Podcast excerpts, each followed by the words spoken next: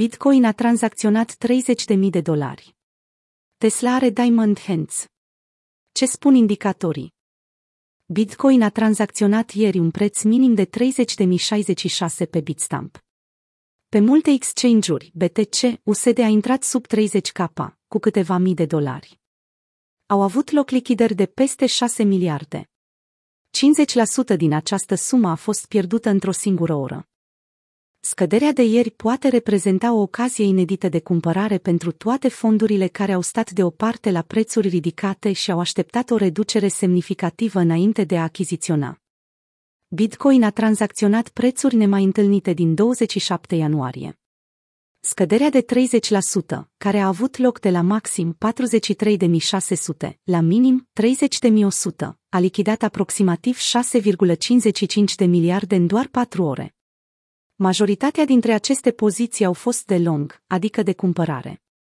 Graficul de mai sus cuprinde toate nivelele de interes pe care le-am etichetat pe parcursul creșterii acestui an. Autenticitatea lor se poate verifica consultând analizele din trecut. Bitcoin a vizitat zona de lichiditate cuprinsă între treizeci de mii și treizeci și trei de mii de dolari. Poziții de long în valoare de peste șase virgulă cinci miliarde au fost lichidate. Atât traderii de retail cât și instituțiile care au cumpărat în ultimele luni au fost serios afectate de această reducere. Totuși, a existat și capital care a așteptat pe margine până se ivea ocazia potrivită să cumpere. Ei bine, ocazia potrivită s-a arătat ieri.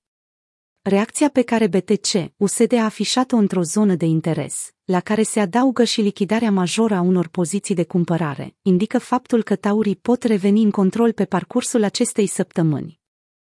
Bounce-ul pe care B T C l-a realizat odată ce s-a creat suficientă lichiditate, indică faptul că există interes de cumpărare dacă prețul reprezintă o ofertă.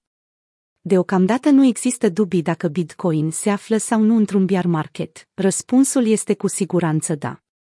Am anunțat acest lucru încă din optsprezece aprilie, când prima lichidare majoră a traderilor de retail indica faptul că o întorsătură a trendului este chiar probabilă, nu doar posibilă. Ce spun indicatorii despre căderea Bitcoin? Sell-off-ul afișat de Bitcoin este istoric din mai multe puncte de vedere.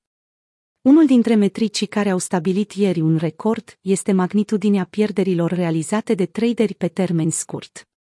S T H S O P R, un indicator inițial explicat în această analiză, a atins nivele atât de scăzute doar în următoarele cazuri. Februarie două mii optsprezece, început de bear market. Noiembrie două mii optsprezece, capitulare și final de bear market. Martie două mii douăzeci, capitularea cauzată de începutul pandemiei. S O P R exprimă raportul dintre dolarii vânduți și prețul plătit. Pentru a înțelege mai bine acest indicator, folosim următorul exemplu. Dacă un dolar a intrat în Bitcoin la treizeci de mii, acel dolar este acum în profit pentru că prețul activului digital este mai sus decât nivelul la care dolarul a cumpărat B T C. Spunem despre Bitcoin care un S O P R pozitiv față de acel dolar.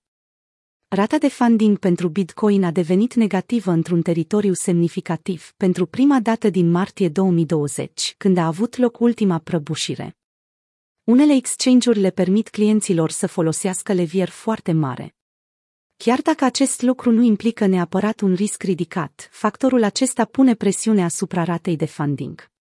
Așadar, pozițiile de long le plătesc de cele mai multe ori pe cele de short, atunci când funding-ul este pozitiv, dar în cazul de mai sus, situația stă fix invers, funding-ul este negativ iar pozițiile de short le plătesc pe cele de long. Un articol detaliat despre margin trading, simplu explicat, pozițiile de long și short. Interesul total a scăzut aproape cincizeci și șase la sută de la maximul istoric, atingând valoarea de doisprezece miliarde. Interesul total reprezintă valoarea totală a pozițiilor de long și short. Potrivit Chainalysis, nu instituțiile au fost vânzătorii semnificativi ai acestei scăderi. Inflowurile Bitcoin, adică numărul monedelor trimise pe exchange, a fost relativ redus față de scăderile majore anterioare.